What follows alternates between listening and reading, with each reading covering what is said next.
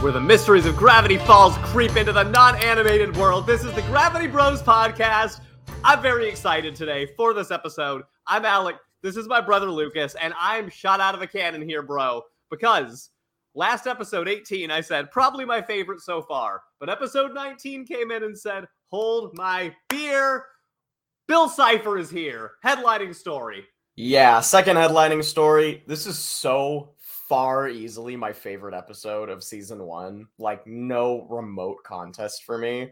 I'm unbelievably excited to talk about this. If you don't know who Bill Cipher is, you're gonna today. And if you didn't, I would have recommended watching this episode first before we talked about this. But you know, everyone does their own thing. That's right. Lucas, there is so much to talk about in this episode that I'm not going to waste any time. I say that we get right to the recap. We are not going to have any shortage of awesome fun to be had here today. Yeah. So, yeah, there, we, let's get let's get into it. All right. We start with an epic backdrop of a bridge with ominous lightning and music, and it's only there for a second, but it lets you know that something is going to happen. But back at the Mystery Shack, where the fun is being had, Stan yells for Dipper and Mabel to come downstairs to laugh at Lil Gideon on television. Wow, and you're really the, you're really not skipping any detail. What about the battleship at the beginning of the game? That was hilarious. All right. Well, listen, you said I'm not skipping any details, and you bring up the battleship. Talk about the battleship. I'm saying you shouldn't be skipping the details. The battleship was awesome. All right, tell me, because I didn't write it down. Oh, Mabel wasn't playing it right. She was just drawing a cat face with her guesses. Let me ask Lucas. Uh, did you like Battleship? Yeah, I love that game. I think it's a great game too. Um, I think it's a really fun two-player game to just like spend an afternoon doing. And oh, uh, oh, are are we gonna stream Battleship, the most popular stop. game on the streaming sites? No, I'm just kidding. Nobody wants. Lucas in our off-channel discussions is like, "Hey, Alec, let's totally stream this with all the time that we're going to have for the rest of our lives." I, say I have 400 different. I say I've got 400 different things on a list and we're going to do every single one of them, most having absolutely nothing to do with cartoons whatsoever. And yeah. I'm like, okay, let's make it about cartoons. And you're like, even better. Battleship, though. Cartoon Battleship, I guess. All right. Just uh, how do you make cartoon Battleship happen? Could we perhaps do we a thing where us playing it? uh, I think that you might be able to get creative with it. Like if you get hit, you have to name a, like a trivia fact from Gravity Falls or something you don't have to take it that seriously. I just want to play Battleship. Remember when we said let's get right into this and start with the recap, and then uh, we immediately got on a tangent about Battleship? I just wanted um, to say Battleship. the Gideon commercial is also super funny. Um, it's obviously we haven't seen Gideon in a while, so like they kind of do a reintroduction to him, like, oh, Gideon, that's the guy who uh, tried to take the mystery shack. Yeah, and he also tried to date me that one time, little creep.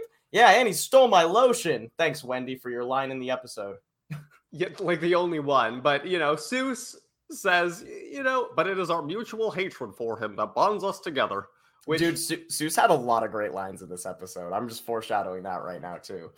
yeah. Well, you're you're very right, and he also states kind of a true fact that I'm not saying it's a good thing, but uh, people tend to bond over the people they don't like.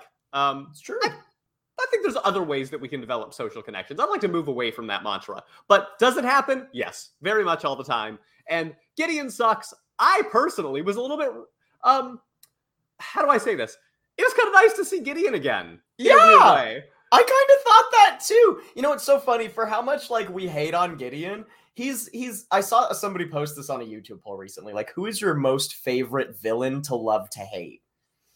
And I'm like, I think Gideon is actually maybe up there for me. You know what I mean? Because obviously, I don't love to hate Bill Cipher. I just love him. But but when it comes to Gideon, like he's kind of a terrible human being. But there's something weirdly enjoyable about the process of disliking him. They You're make, right. He's so beautifully you know, hateable. And yeah. they do it really well the way that they write his character. As Felipe said, I'm going to keep using it. He's so drop kickable. Yes. Um, yes. there's no better way to describe it. Uh, but, you know, in a weirdly endearing way. Um, don't get me wrong, he sucks, but it, it's fun to uh, enjoy how bad he sucks. Now, Gideon is going to be a big part of this episode. You know, it's been a while since he had a lot of plot going on, but as this commercial is kind of going on, he is literally breaking into the mystery shack and trying to steal the deed.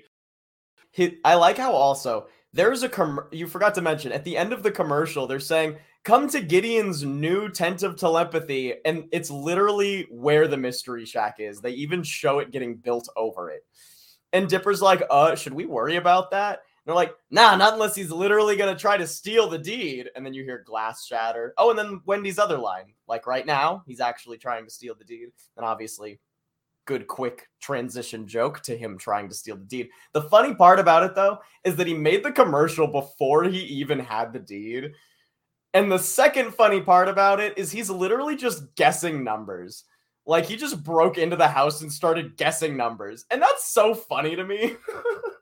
Yeah, no, it is very like comedy cartoonish villain, Dick Dastardly esque for the classic yeah. cartoon fans in the audience, and yeah. uh, it, I again, that's another thing that is likable in how hateable he is, is how cartoonish he goes about his schemes, and yeah, and, and even it, when Grunkle goes to like kick him out, he's like Soos the broom.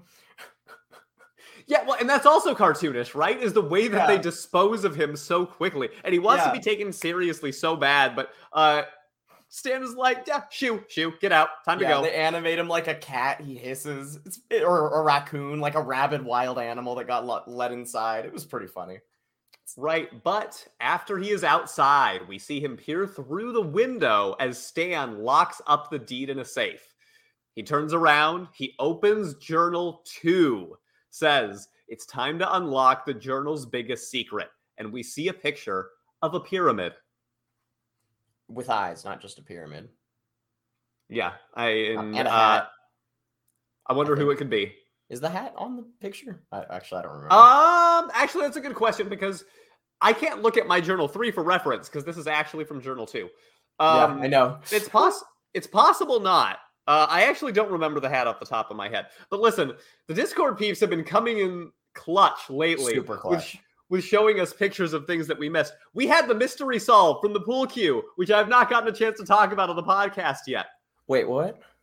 Yeah, Tess found the exact moment where Mabel was the one oh, who broke yeah. the pool cue trying to enter the gate. So we had this mystery, and it turned out I feel like good on us. It was a legit mystery because this was such a tiny thing that you missed so fast. I'm pretty sure um, that was our theory too. That that Mabel broke it when she was trying to get in. Didn't we say something? Well, I think that? we went back and forth. My original theory was Soos. You might have ended up saying Mabel, but oh, regardless nice. of what it was, no, I I I'm just happy that it wasn't something extremely obvious that we just weren't paying attention about. Yeah. Oh, um, oh yeah, yeah, yeah. But then again, you know, last episode, something that I missed was a tattoo of Grunkle Stan. I maybe it was a tattoo, and it had like a cipher oh, on yeah. it. Yeah, yeah, yeah. Um, I, I did see that, or I didn't. I I saw someone point that out in the Discord as well. Yeah, well, and I actually think that it was Tess again. Um, and I just, yeah, it, Tess is coming with the screenshots, and it, it looks like kind of a cipher that appears to be OLHV. And apparently that was a um I should have said this during the cipher section last time if I had known it was there. Uh, but it just translates to lies. Which huh, already see, and last time I said there's some plot stuff in here. Turned out there was. I, I admit that was like a tricky one to find. Um, but now somebody come through and let us know if the pyramid has a hat. Probably not as high stakes as the last one. Yeah. But a good yeah. tangent to be able to plug those uh, two things that I'm thankful for you finding. There you go. Hey, there are, and also, I it took me like an hour to watch this episode because I was pausing for a lot of frames, and there are a lot of things again in this episode that because we're trying to keep it spoiler free, I will not be able to say we're in these episodes and we're very, very, very cool. I might tell Alec, and then we'll have to delete it so that he knows. But otherwise, we, we shouldn't keep them in for spoilers. There were a lot in this, so if we missed some, that maybe we can't talk about it, but maybe we missed it just because there were so many and it's hard to catch them all. Yeah, well, and I'm excited to talk through a bunch of them because there is so much here. Um, I did my best to find out. I used the Gravity Falls wiki to cheat a little bit because it was hard for me to find it all myself. But I'm curious wow. what you found on your own. And I, I didn't. I didn't stuff. cheat, so I'm gonna. I'll proudly say what I got right and didn't miss or didn't catch. Okay. okay. Okay. Okay. Um. So cold open is over. Finally, it was probably the longest cold open of the series yet. I th- okay, that's right. There's a TV show. I think it's called Grandpa the Kid or something like that. And It, it's literally MeTV. Like they're watching MeTV, and it was hysterical. which is great because our father just loves MeTV. It's his favorite channel, and he refuses to move to streaming uh services that offer to uh the your general like TV channel packages because he Well- needs to have MeTV no matter what. I, I actually give it up for that because Me TV is a pretty awesome stream of like classic stuff. Like I actually do enjoy watching it with him straight. Like I like Mr. Ed, I like seeing Twilight Zone, I like Bonanza, and some of those older wet like I that joke really hit for me because I am all except for the fact where Dipper's asking them to change the channel. That's the only part that didn't hit because I'm like, nah, this is cool. You suck. Yeah, yeah. So so another little um television show that exists within the universe that we are introduced to. I'd be curious to see a list of those because we do get them a lot. Mhm. Um, more importantly, Soos bursts in to say that he got attacked by a bat. Um, Stan Yes. orders Dipper to take care of it, but Dipper decides that he's going to stand up to him. Kinda. No, he budges, and he ends up doing it. After he tries to stand up, he ends up faltering after all, and of course gets badly attacked by a bat off screen. Oh, I, well, Uh, you, well, we got we, we can't forget the line. Why do I always have to go after and fight the stuff? Because life ain't fair, kid. Now go fight a bat so we can watch TV. Now, two truths about that. A, you need to fight off the bat so they can watch TV. And B, life is not fair. Grunkle has not said anything false. It's true, and uh, And everyone else refuses to do it. So Dipper fighting off the bat is, in fact, the one thing that needs to happen for them to watch TV. You can't say that Stan's methods are not effective. He's very good at getting done what needs to get done. Yeah, and then they also have a stare off where they just go, "Rrr, rrr, rrr." They just like growl at each other on like back to back close up face shots, and uh, and then Grunkle just growls louder, and Dipper's like, "Dang it, I'll do it." That which was also pretty funny, just like the intimidation. Sure. And after the after the bat attack, he's kind of venting to Mabel and Soos about how Stan's always picking on him. Sometimes he feels like Stan Well- hates him. Dipper actually got hurt by the bat. I know. I mean, it's a very legitimate concern. I'm not saying it's a bad thing. yeah. Bats, however, a lot of people might think that's bad because bats are known for carrying diseases. Bats get a bad rep and they're very important for our environment. Okay. Love bats. Bats are awesome. Everybody should know that. Just saying. That's terrific. Do they actually like carry diseases into your house if they get there? No, it's like it's a very it's a very misnomery kind of thing. Okay, know, so like, like- it could happen, but it's not likely. Yeah, it's extremely extremely unlikely. It's less likely than like you getting it from your house pets even. Isn't the vampire bat thing kind of also a misnomer? Like they're not as dangerous as you would expect them to be. Well, they don't bite people. Do we know that for sure? yes. we do. Then how do people turn into vampires? Vampires, Alec. Vampires turn people into vampires, not bats. What kind of lore have you ever read? Oh!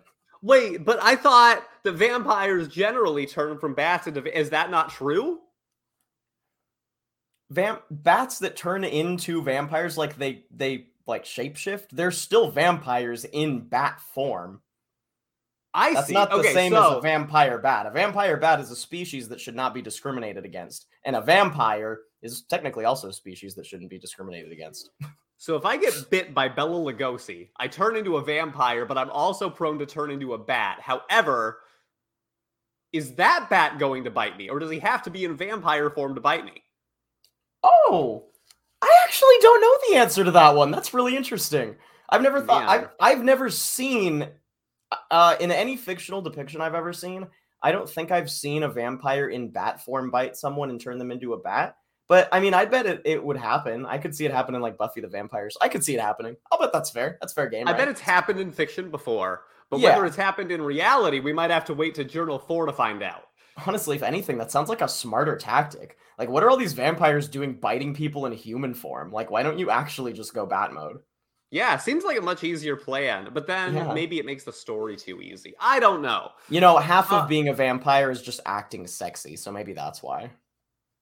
Ain't that the truth? Yeah, Uh anyway.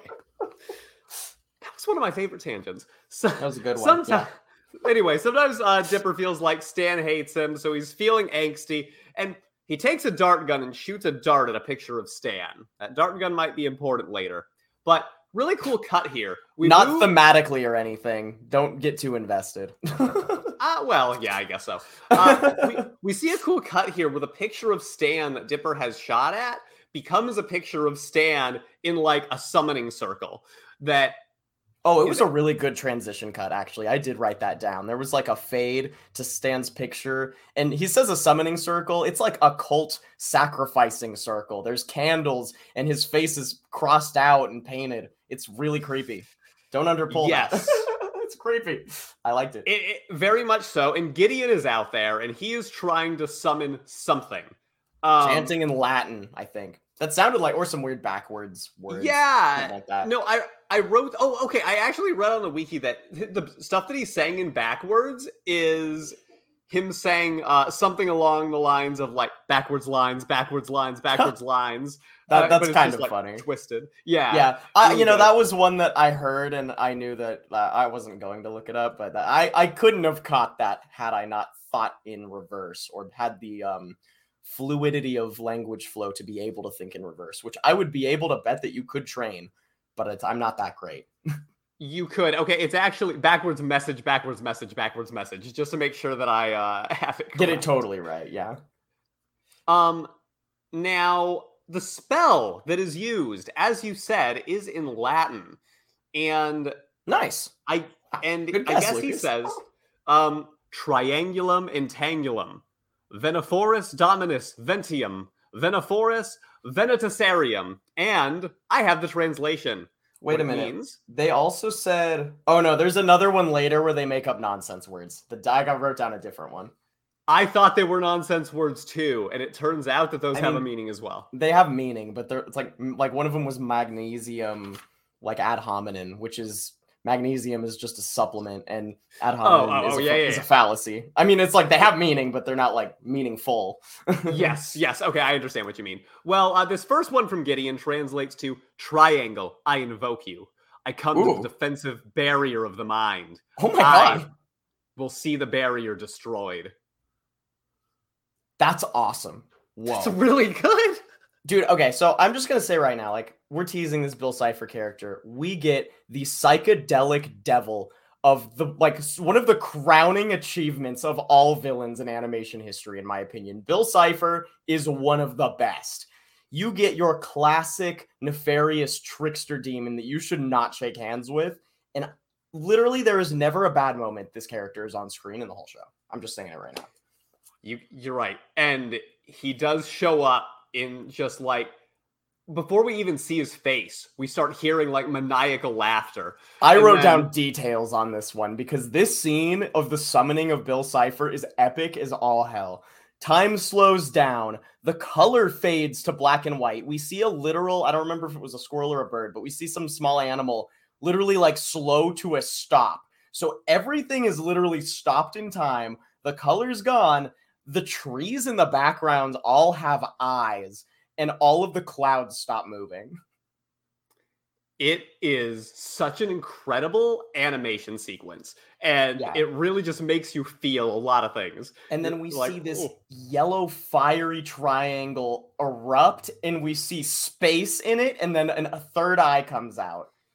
And man, if I hadn't seen that a million times in my life, I wouldn't be so impressed.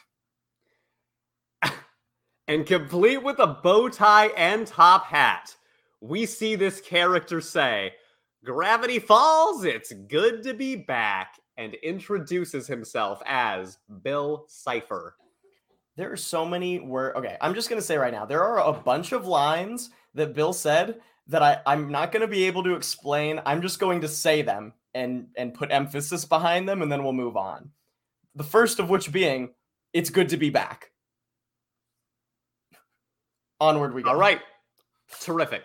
So, Bill knows Gideon already, as he says, and Yeah.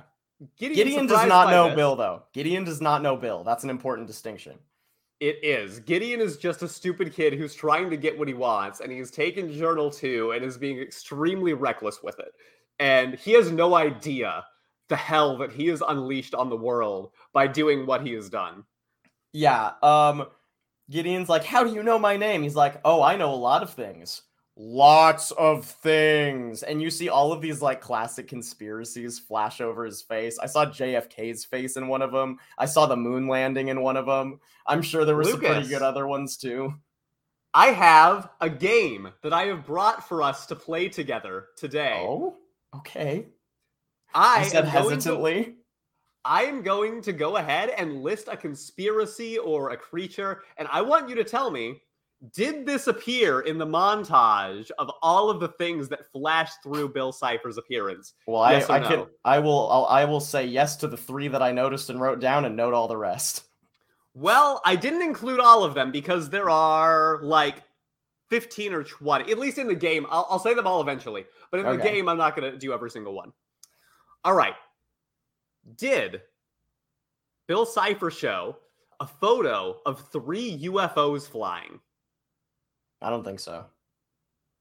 That is incorrect. There was a photo of three UFOs flying. Right. Like, right. like I, I, I'm. This isn't that interesting. I just read you the three that I noticed. It's gonna be no to the rest of them. I'm just telling you right now. Well, no, wait. Why don't you take? It's not about whether you noticed it. It's think to yourself Oh. logically and think like. oh, I would have answered that differently then. Well, I, of course, there's some that you missed. You've got to take like an educated guess. You asked if I saw them. Well, uh, That's I answered Jeez. the question. What do you want from me? oh, oh my goodness, you're so literal. Do you, what, is, what is the purpose of a game to you? This is why I haven't brought a game No, on the podcast yet. You know why? It's because if you don't write good rules, you can't play a good game. Good games have good Dear- rules. That's called game theory. All right, sure. I'm sorry that I didn't spell it out enough. Do you think? Thank you.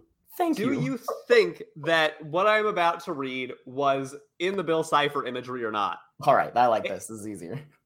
A zoomed in image of the Mayan calendar. Oh yeah, I believe that. It was absolutely there. Yes, we did get a picture of the Mayan calendar. Did we get a picture of the scene from Roswell, New Mexico? I think that's too nuanced. I'm gonna say no. You are correct. I made that one up. I'm going to say two for two because you apparently misunderstood the instructions the first time. Uh, you misspoke the directions. Actually, I'd like to clarify. Great. Okay. Um did we get a NASA lunar lander on the moon next to the American flag? yeah, we did get that one. I saw that one. You saw that one for sure. Okay. Yes, very good. That is correct. Did we get the broken arm of the Gideon bot from a future episode? Oh, from a future episode? I'm gonna say yes because that'd be sick. I hope that's true. We did, in fact, Yes! get Oh, that. thank God. Yes. That's awesome. That's such a good one. Oh my god, I'm glad you said that one. Did we get a picture of the Bigfoot like picture that reoccurs in the main title theme of the show? Oh, I think I actually did see that one. I'm gonna say yes to that too. Dang, dude, you're 100% so far. I'm pretty Okay, impressed. cool. Okay, Nice. what about I'll still give myself a- an, an L on the first one because I still would have said no. I'm not gonna lie. Okay, fair enough. Um an image of Journal 3. No, too easy. There actually was an image of Journal 3. It was that Dang. easy. Yes. Um how about the Loch Ness monster surgeon's photo, which is what for people that don't know like the famous photo of Nessie like in black and white. Yeah, the one, the toy. Sorry, everyone, it was a toy. Um, Yeah. Sure, that sounds realistic. That's a famous one. That's how I knew I would get you. I'm surprised that one was not there. However, it actually was not part of the image. Yeah, Uh, that, was that was a good bait. I'm I'm proud of you for throwing that in there. I had to guess Sweet. yes for that. I appreciate it. Um, how about a zoomed in image of the Gravity Falls stamp from the main title? Sure, I don't. Sure, I'll say yes. All right, you're correct. Actually, you're way higher on the percentage than I actually thought that you were going to be. Nice. I just feel like you wouldn't have made that one up. That's why I said it. Okay, no, you're using the right logic. What about a picture of a flat Earth? No, that sounds silly. It is silly, and I definitely made that one up. I'm glad you did. That's a good one. I almost said yes. I really did. I thought about um, it. Okay, how about a meteor destroying the dinosaurs, specifically the Gravity Falls dinosaurs? yeah, I believe that one. I actually made that one up.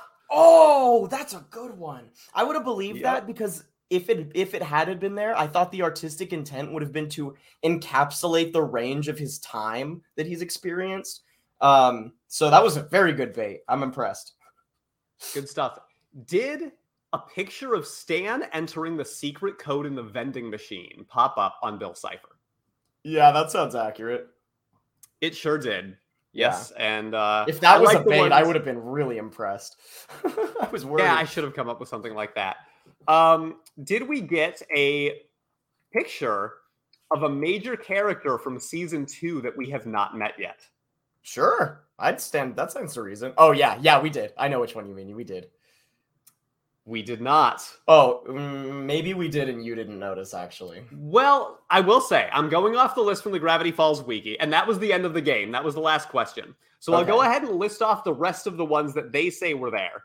Um, and that is a cartoon of John F. Kennedy, I did see that one. a zoomed in image of one of the universal portal pages of the journals, Oh, that's cool. uh, a close up of a skull next to a lit candle, that reminds me of college. Stonehenge, Honestly, this whole scene reminds me of college. Yes. the pyramids of Giza, Oh, good one. uh, part I of the that. Zodiac. Oh, that's cool. No signs on the Zodiac killer, unfortunately. Fun fact: our Uh, parents lived in the area when that was going on.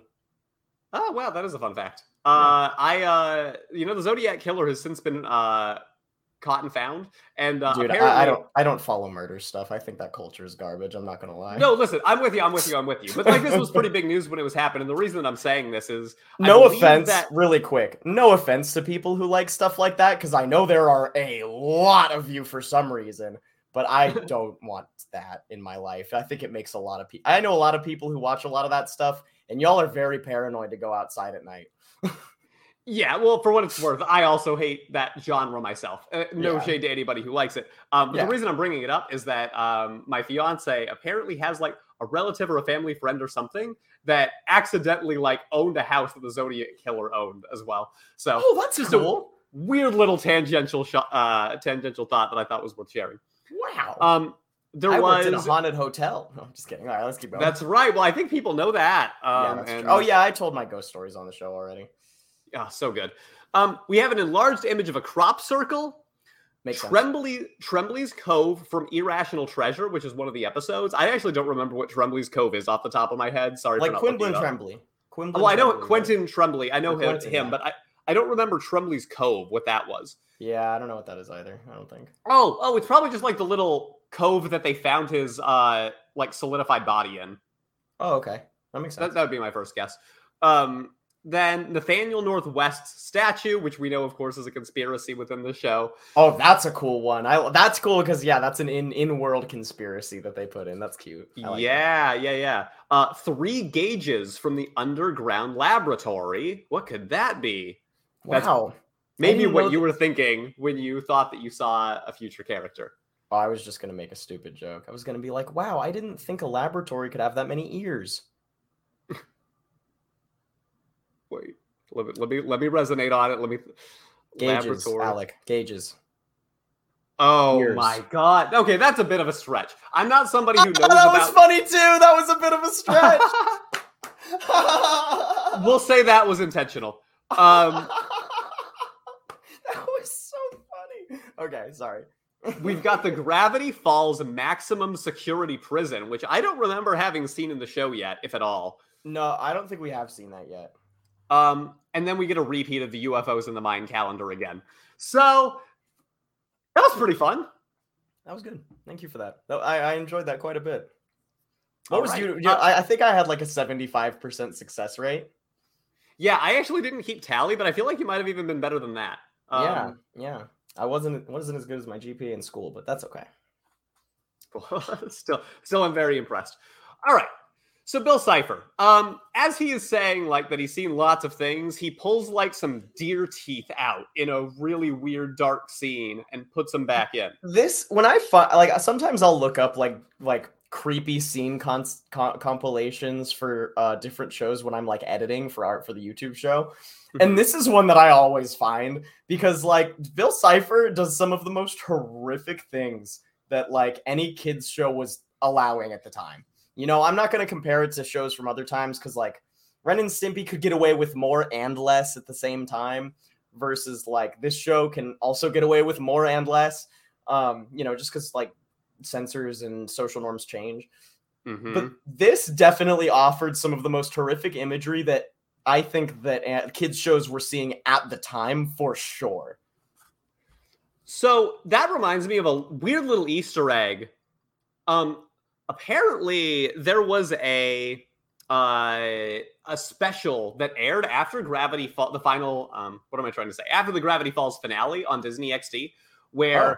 the Time Baby was like doing an interview with Alex Hirsch, like it had him trapped and was asking for information about the series, which I would love to watch if we can get our hands on that as like a Yeah, bonus episode one day.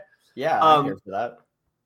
And from what the wiki says, if it's to be- be believed, uh, Alex Hirsch gave some trivia in that episode that Mabel's sweater in this episode is a sunset, and it's meant to represent the series turning from a lighter series into a darker series, which I Wow. totally buy.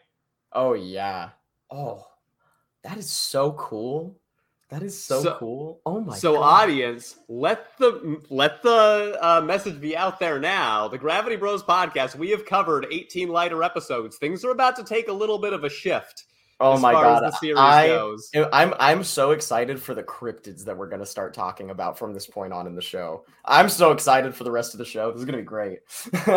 Yeah, they're just going to be like demon nightmares from hell every single time. Every single time, and I'm gonna be like 10 out of 10. I love this. Can't wait to see one of those under my bed tomorrow. Me too. They're cute sometimes. They talk to you. Great. I'm just well, um, No, let's they get only talk Bill. Cipher. Let's Yeah. get to Bill Cipher's madness. Um, Gideon is an idiot and thinks that he can just order Bill Cipher to break into Stand Safe. yes, um, very in character. Yeah, he doesn't lash out as much as you would expect, though, because Bill Cipher is a negotiating man. And he knows when it is a good idea to lash out and when it's not. So Yeah. he's entertaining Gideon here a little bit and being like, oh, yeah, like if you help me with this one thing, then this is no problem. I can totally help you out with that.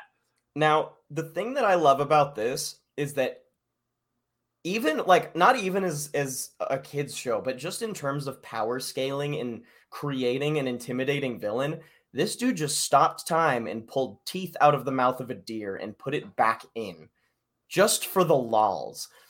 This guy is so scary immediately. Like Dipper, like nobody has ever handled like they've handled some cra- crazy stuff on the show. Obviously, nothing like this. Just this intro has shown us how much more threatening and scary this guy really is.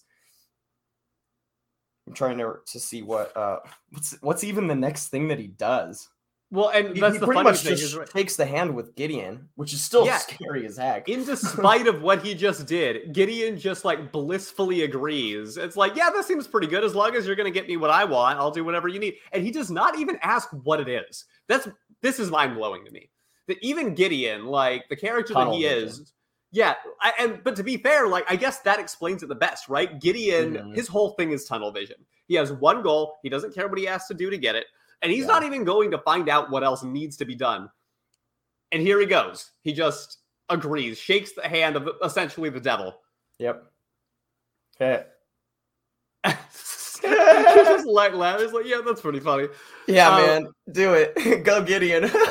So, you know, he just goes into a maniacal laughter as Mabel and Soos from the side, who have been watching this whole scene unfold, they just watch and their eyes look at each other like, ooh, this does not look good. And I like kind of the look of genuine concern that appears on their face. That for the very first time, they're like, what did Gideon just do? Like, yeah. this is kind of serious. Though we do find out that they stopped for snacks on the way to going to tell them, even though they know that Stan is in immediate danger. Yeah, you're right. So it's not that big of a deal to them, obviously. Just say, Uh, just just need it away, man. You gotta fight crime. Can't fight crime on an empty stomach. True. But to your point, they do go back to the shack to warn Dipper and Stan after getting those snacks. And they say something about a triangle guy that's on his way to break in. Um, Dipper, hears Triangle Guy, and he realizes that that's familiar because he has looked through Journal Three, Yeah. and he very quickly turns the page to Bill Cipher, and it says his name on there. It's the picture of him and everything. And uh, it is listed as the most powerful and dangerous creature the author has ever encountered. Never let him into your mind.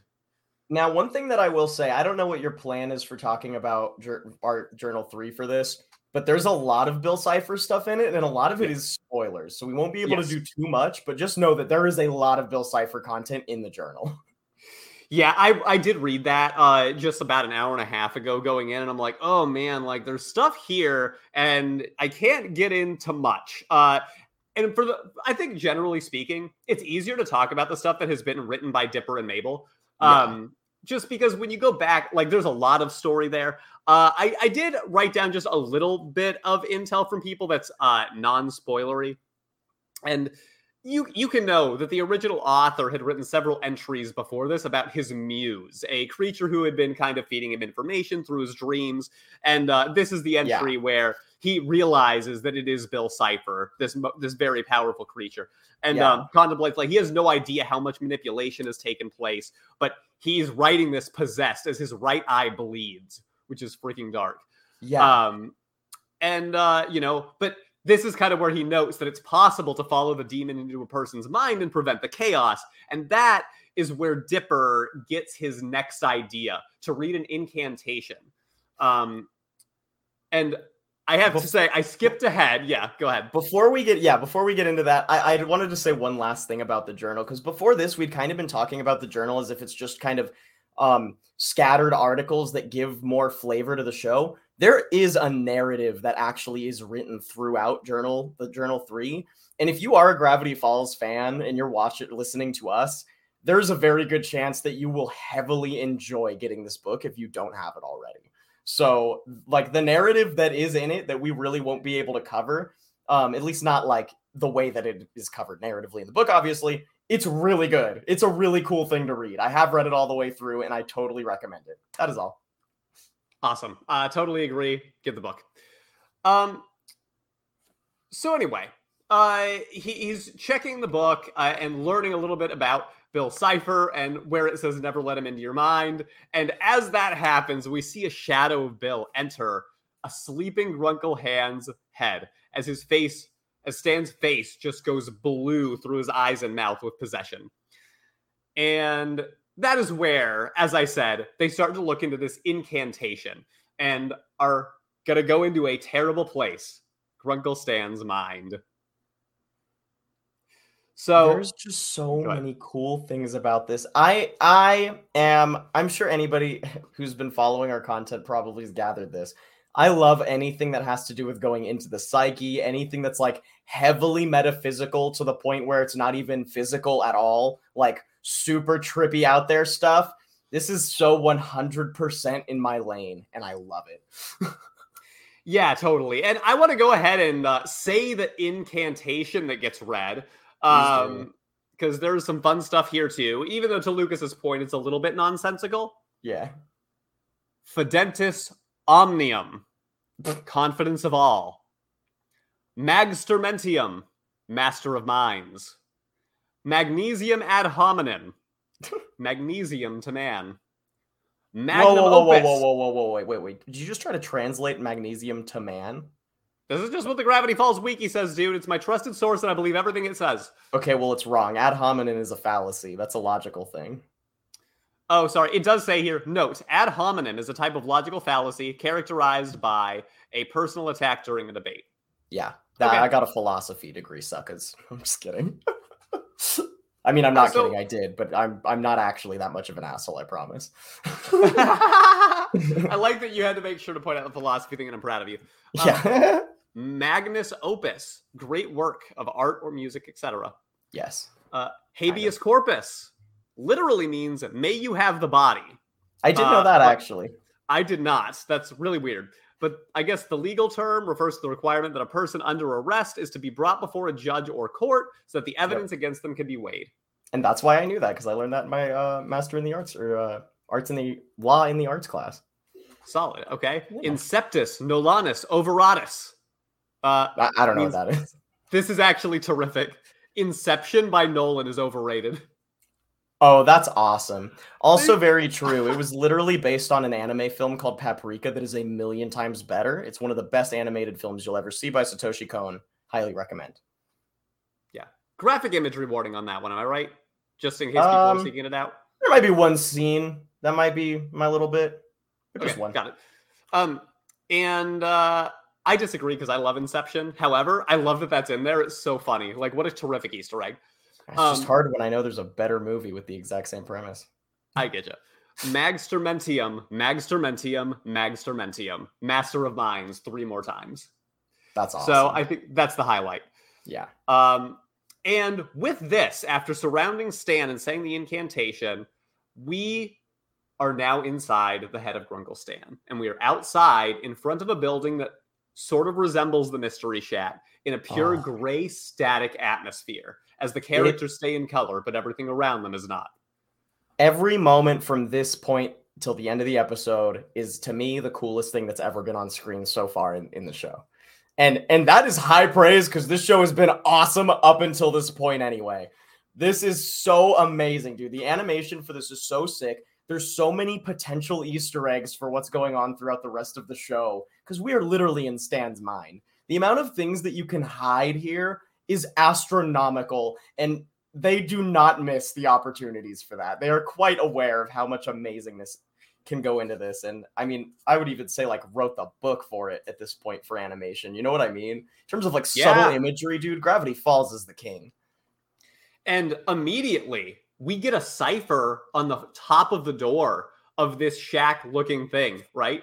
Boom. And of course, of course I looked it up, right? Yeah, and what do you I didn't notice that. I did not know. I have no idea. It's just Mystery Shack, but it's oh. Mystery. Shack in cipher form. Oh, so it's cool. like yeah, everything in this mind of Grunkle Stan seems to it's be like shuffled around that way. Yeah, translated into ciphers. That's um, very cool. Oh yeah, because that's right. It's they're trying. It's a maze. It's a maze of memory. So they have to like figure it out in the mind. That's awesome. It Jeez. is, and there are more, uh, which I guess maybe we'll get to later. But yeah, they've got like little things just tr- just trickled throughout, and I love it. So back to the plot. Um, as they start to approach, Mabel says, So this is Grunkle Stan's mind? Sue says, I figured there'd be way more hot old ladies. That's a pretty one of another one of Soos's. I'm glad you wrote that one. I forgot. That that's another good one. Yeah, but they are looking for Triangle Guy, and he appears. Um, yeah, and the way that he does is sick too, because they're like, "All right, guys, we're looking for Triangle Guy," and he goes, "Triangle Guy, that's me." And that's the scariest thing about like this is why I love villains that are written like this. When they're so confident that they're like, "Oh, I'm actually just kind of hanging out." I'm genuinely like, this is so non threatening to me that I'm literally just having a good time in the most casual way that I see fit. And it's honest and it's terrifying. It's that confidence because he's like, I mean, obviously, he's magic is all heck. You know, I mean, magic, all magic is is saying that we don't understand how things work at the end of the day. But for us, it's magic because this is just some intense power. Um, Mabel goes, you isosceles monster and tries to catch which is funny and tries to catch him and when she lunges at him to catch him he just opens up his body and she goes into it like a portal he holds up a really exaggerated funny looking stopwatch and then she comes out and is like i gotcha oh wait what just happened which is just nuts it's insane and not too long after that he just straight up shoots a laser hole straight through dipper's chest and which also stays there for the rest of the episode, which is kind of awesome. Yeah, that's exactly what I was going to say next too. Is it, it just remains in this uh, weird mind world. And so, I would like to say right here, this is another one of those lines that I'm just emphasizing happened, though I'm not going to say more about it. Uh, did, uh, Bill Cipher says when he sees them, question mark, shooting star, pine tree. I thought I'd run into you. Onward. You know what? I actually missed that note for all the wild notes that I took. That's a really good one. And I love oh, that yeah. that's just his nicknames and he's been watching them. Oh, there's there's another nod to that later that I'll talk about too that I wonder if you saw.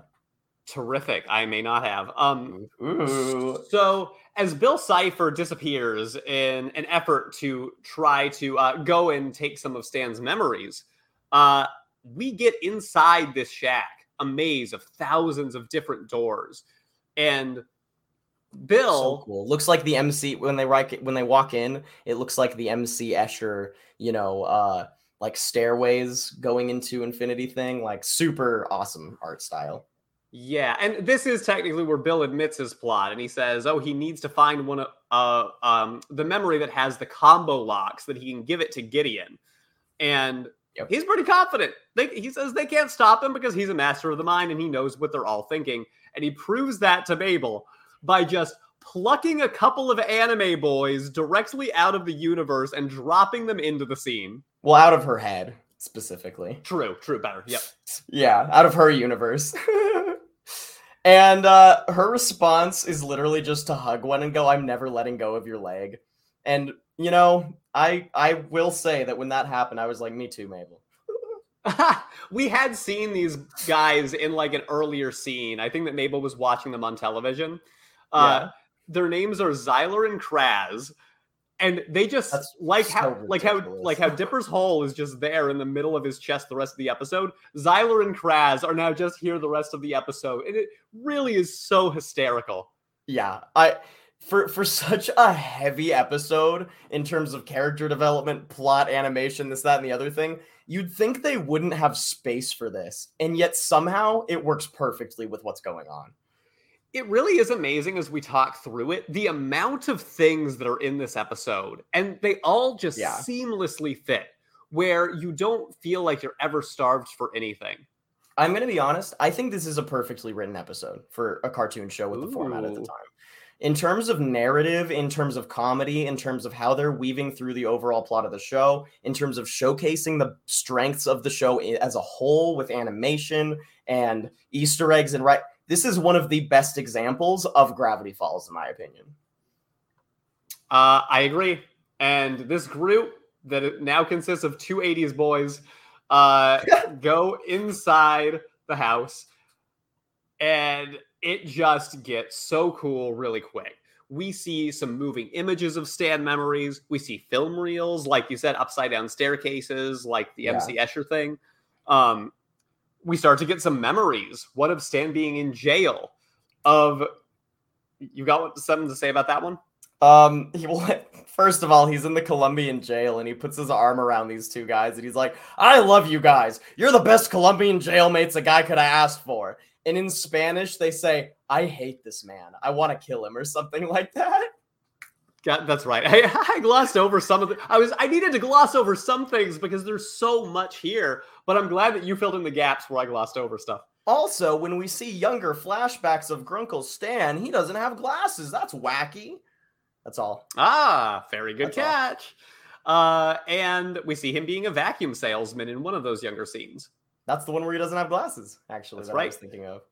And we also get to see the date with Lazy Susan that happened off screen in a previous episode. And it's just like total cringe. It, it's bad, dude. It's it, that was probably the one that also well represents the show. I won't lie, just because it reminds me that Dipper and Wendy exist. But yeah, that that does that's a thing. sure. And uh, now we have to get an instance of Dipper sort of sucking a little bit again. Cause yeah, dude, that is the one thing I don't. The only thing that I don't like about the episode is just Dipper is just a little bit too much of a dick in this one. And when you say you don't like it, are you saying you don't like that he is that way, or do you also not like it from a narrative point of view? Um,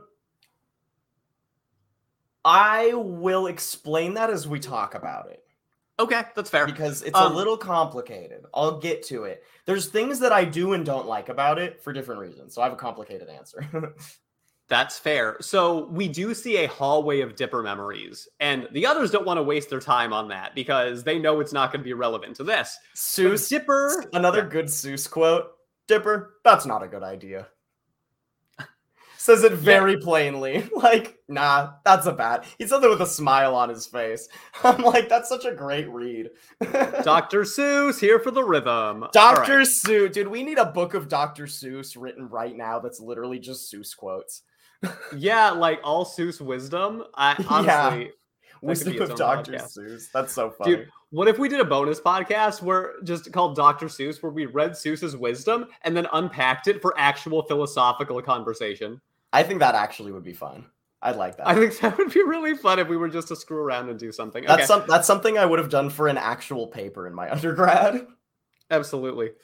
Um, and we might have to grab some that are not going to be on the sites because some of it's very quick. It might be hard to just like read. We should start Dude. keeping track. I could go through my notes. I write all my notes. That's true. Yes, you do. Um, well, anyway, Dipper just needs to know what's in this hallway, despite the fact that everyone knows it's a bad idea. This is one of the things that I do like because as a tw- could you like I know that there's a lot of impending doom going on, but I can't say that this doesn't make a little bit of sense. Dipper when you when you have that anger building where you've been where you were messed up a little bit by mm-hmm. somebody, you know, like you feel like somebody's wronged you and then you're in a position where they need your help, it kind of does make sense that you might have a little animosity towards wanting to help them after they were kind of rude to you, right? That's a realistic feeling And- Sure. the way that don't if- Dipper's the way that Dipper's like, I want to see what Stan actually thinks about me. Honestly, kind of makes sense. I do Okay, yeah. understand him. Like, like you know, the mindset of, you know, maybe because if it were me, I would still think of it two sided. Like, maybe I'll go find a memory that he's like super supportive and he's like explaining himself, which we'll get into again. But I understand his motivation for going in. What happens in there is another thing, but we'll get to that. Sure. Okay. Yeah. And I think that that's a reasonable point. Yeah. So we get Dipper walking to this hallway and he stumbles into a scene where Stan is kind of complaining about him. And I know that you hate the misunderstanding trope. And we do get that here. We do get it where Dipper overhears a conversation, interprets it to mean one thing, and then leaves the scene before he has a chance to finish what is being said. And the thing is, Alec is right. I just hate this so much.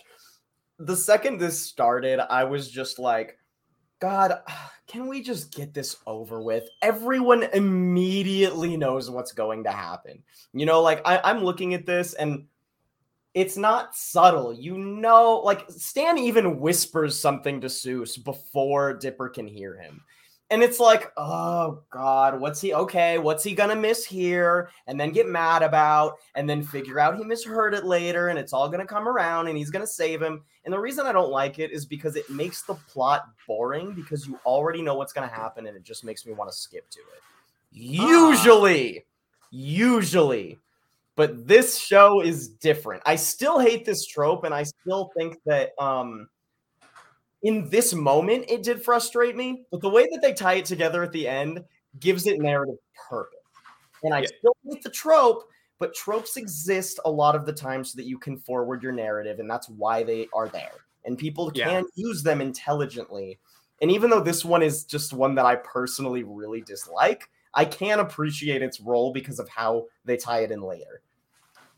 Dang, you basically said exactly what I was thinking, but articulated it way better. Um, I I think that tropes do sometimes exist for a reason, and in this case, you know, it does move the plot forward in the way that we would hope that it goes, and I don't Yes. think it's super predictable. Um, Well, I don't think the plot is super predictable. I think that still the misunderstanding is. Everybody knows the Dipper Yes. is going to come around. That part is Yes. extremely predictable, and now we just need to wait for it to happen. Thankfully, though. Enough entering. This is the reason I don't like it in, rom coms because in rom coms, usually the only thing you're watching is the relationship between the two people. So pretty much, there's nothing else interesting going on. So it's just a pain until you get there. But there is so much awesome stuff going on in this that I forget that emotional feeling is gone the second the next scene starts because there's just so much going on. So Sure. even though in the moment I was mad at the trope, I think it actually ends up playing out pretty well. Great. Well, uh, let's talk about some of that awesome stuff. Yeah. So Dipper has now left the group, right? So they're off doing their own thing to solve the mission without him. And they're walking through, opening and closing doors. Soos opens one and sees Stan from the first episode go inside like the secret passage of the vending machine. yeah. And it's like, oh my god, Soos just saw this. And he just goes, boring, and closes it. yeah, so he doesn't funny. even watch where the memory goes. That is that it- it's it's not just funny because it ma- it makes sense for Soos, but it's also great because it's like keying in the audience to be like, yeah, remember all that going on with Grunkle? That's also in this headspace. Very volatile right now. Still important. know? And again, Yeah. it was part of the Bill Cipher uh, thing that happened earlier in the episode where it flashed between all of these images. That was one Yeah. of them. So Exactly. Um, Ma- Mabel finds one of Stan. Uh, oh, sorry, Mabel finds one of the Stan memories, and it's him talking to his tummy under the top secret label, and that is a scene that, on one hand, I can live without it. On the other hand, I'm glad they included it. oh, I was gonna say that everyone could relate to. Has not everybody tried to eat food with their belly button? Yeah, I don't know. I'm here for a little bit of comic relief. Again, it's a miracle to me Wait. that they fit all this comic relief in. Wait, I've actually done that. I'm not making a joke. I mean, I believe that. I'm not just for the just it's funny. Come on. It looks like a mouth. Isn't that enough? Okay, you're right. I'm silly. Hold on, hold on, Lucas. Why don't you have a conversation with your tummy for the podcast? Hey, everybody. Uh, okay, we're gonna key this in. We're gonna key this in. We brought a special interview guest for you today. It is Lucas's tummy. Lucas, hi, hi Lucas's tummy. Um, I this is really strange. I've only ever talked to like Lucas from his mouth before. Uh, are are you like similar to him in personality? Wow, I'm not gonna do this, but I was totally gonna let you say that as long as you wanted, just because it was adorable. I'm actually nothing like Lucas at all. He just wants to be healthy, healthy, healthy, but all I want is garbage. Give me all of the garbage in the world. I want to scarf up the garbage. Oh my god! Wow. First of all, my dietary conscientiousness is far greater than the mo- the average American, so that's also just not a good interpretation of my tummy. Lucas's tummy. What do you think of all of the shirts that Lucas wears? Are you a fan of them? No, I want to be naked all the time. If I had You a know- choice, I would just be going around and I'd be able to see the entire world as myself. Just gonna be honest, it's hot as heck where I am right now, and I'm gonna use this opportunity to take my headphones off and actually remove this shirt. Freedom! Finally, I've been dying for this. Oh my god! Oh my! Would've god. been funny- Actually, It would have been on- funny if you changed the voice as soon as I took my shirt off to just be like, "Oh, I'm finally free. Let's go." Oh, you had the opportunity to do that. no, you were in the middle of your sentence. I didn't want to interrupt you. Oh well, that, that's nice of you, but uh, it's My not tummy you got to worry about. It's it's your tummy. Yeah. well, Uh, all right. now- is this a bit done? hold on, uh, people. Lucas has actually taken his shirt off, and Don't tell people that. People are weird. I know. tell Well, listen, that. This is my fault. I'm just kidding, everyone.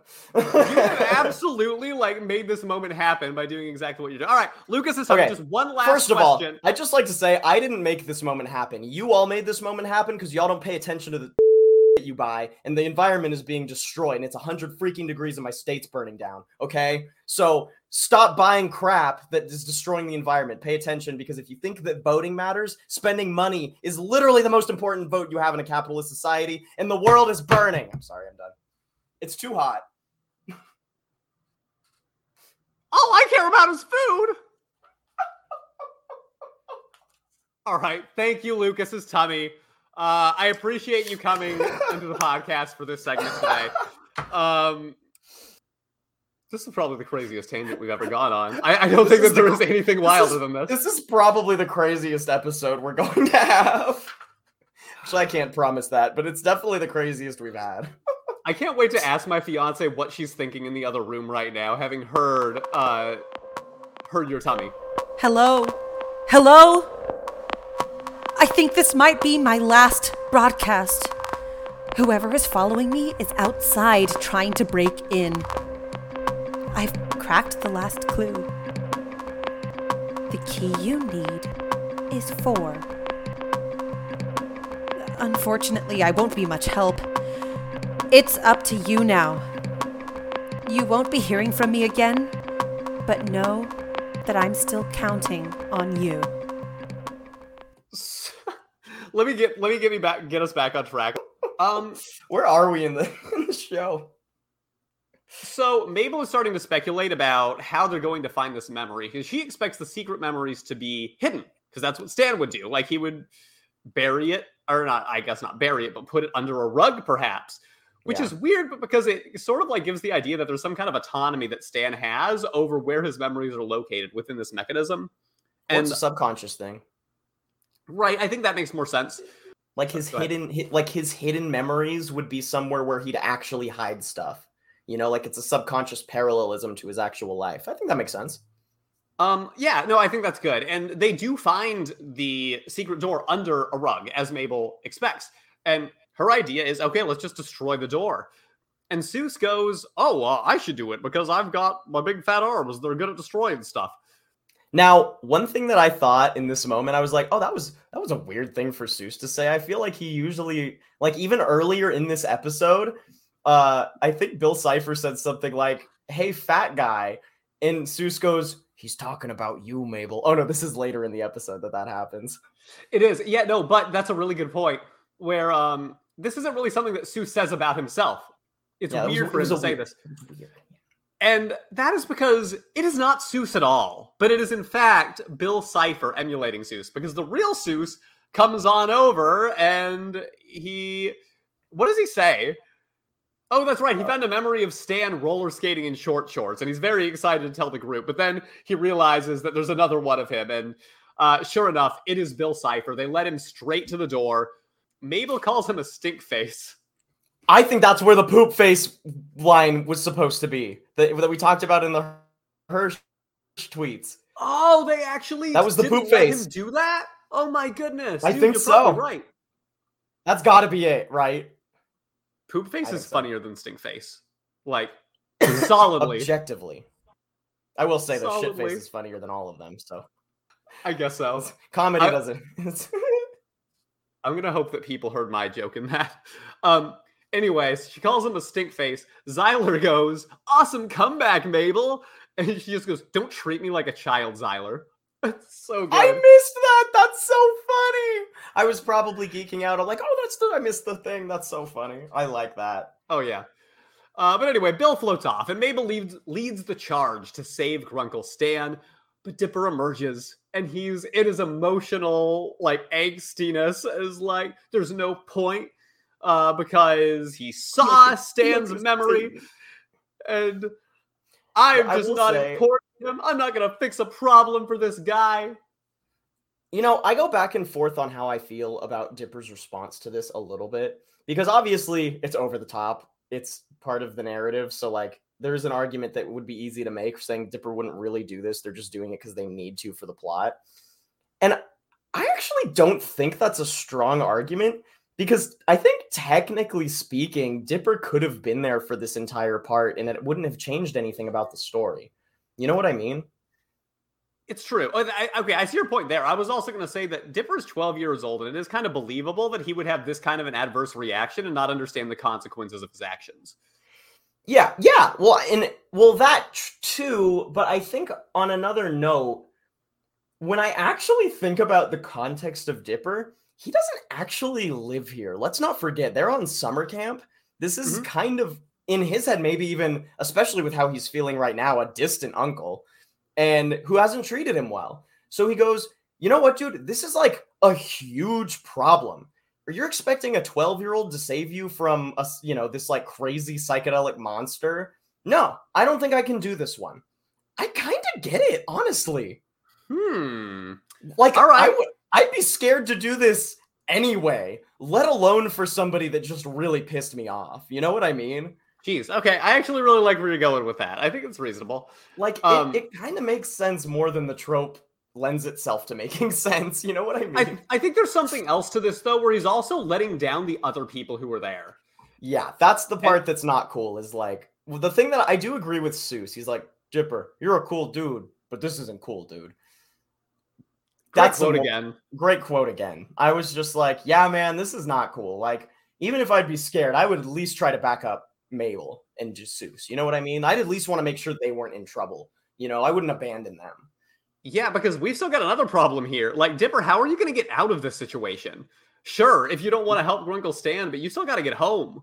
Yeah. And if you're Which is the- bail on the mission, That is the narrative reason for this happening. Is he's the guy who's got to go figure out how to get home while every well he's he's got to go he's got to be the guy to go figure something out, not necessarily how to get home, um, while everyone else is dealing with the thing. So that makes sense too.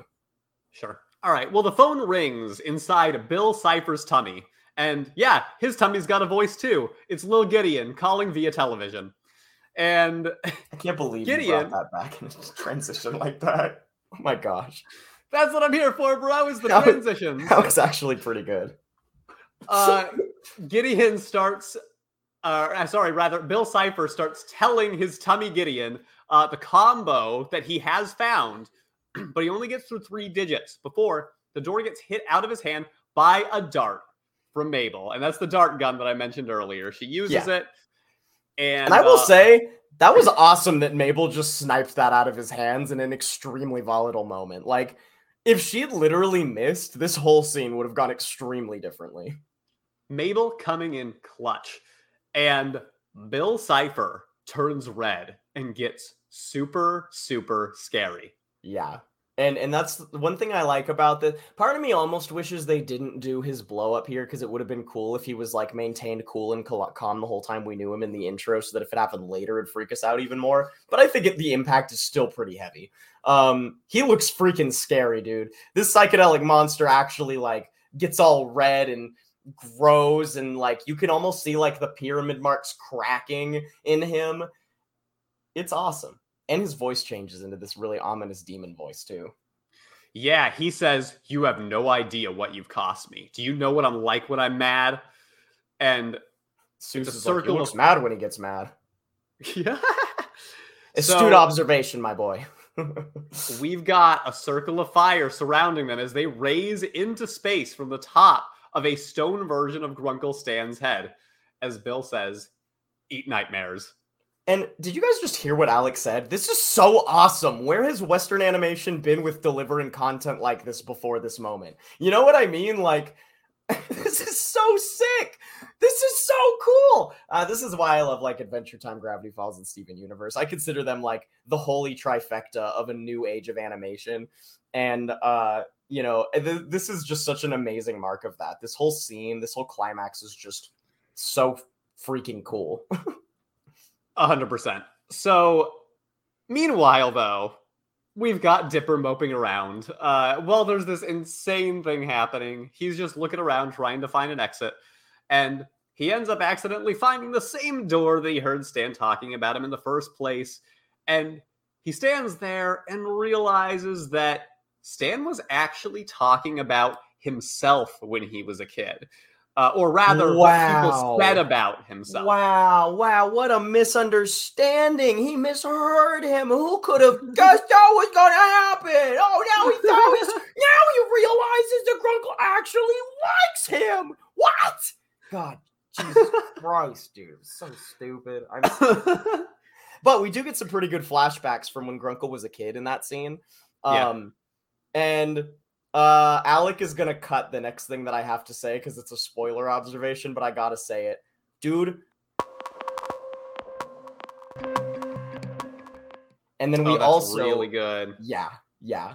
It, it there were so Willow was the one who pointed those out to me. Yeah, obviously caught Right. all of this, but like, oh, I, I had to tell you, it was so awesome for me to see. You could keep that little blast part in. I had to tell you, it was so awesome for me to see. Because now nobody knows what it was. You have to look it up. Sorry. cool. So, uh, yes, there are some really interesting scenes here. and I want to talk about this a little bit. So, Stan is being hard on Dipper to toughen him up, is the lesson that we get from these different things because he had a tough time when he was a kid. And I guess his dad signed him up for boxing lessons and he really didn't want to do it, but he he did and he was able to save somebody as a result of having these lessons Mhm. a- and, he was like I, I don't know. I've got mixed feelings about this to be honest with you because It's i because think it's the that macho man mentality. I get it. it is. And i, I want to talk that through a little bit because i think i kind of like it in a surprising way which is going to be a, a little bit of a heel turn for me because dipper is or sorry uh, stan is giving dipper this tough love love thing and he- you know Soos asks well do you think that's going to work? And they see dipper cut through this wood. He says i actually did it. And stan is really proud and he sees you know when push comes to shove i'm actually proud of him Uh, But and don't tell him that. He's got a big head already. yeah also which is funny because he's listening and Yeah. um And that was a really sweet moment, honestly. Like I did feel the sweetness of that in Dipper's smile, especially. Actually, so I am a dude, and I mean Lucas relates to me to some degree, Mhm. where I just like really don't like the dude has to be tough thing at all. Um, I felt like our parents were really good about not hammering that home, and that's why I identify mainly like with more feminine energy. And I, I just it, sometimes it bothers me in fiction to see this mentality of like, oh yeah, you've got to be tough, like that's the thing. But I gotta say, I do think that there is value in teaching like a non-masculine version of toughness.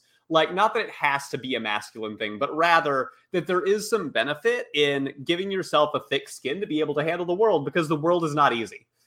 And Yeah. I've learned that more as an adult than I did as a kid. And there actually might have been, it might have been easier for me sometimes if I had still kept like the feminine energy that I identify more with, but I was still able to like develop a thick enough skin to handle some of the things that I had trouble with.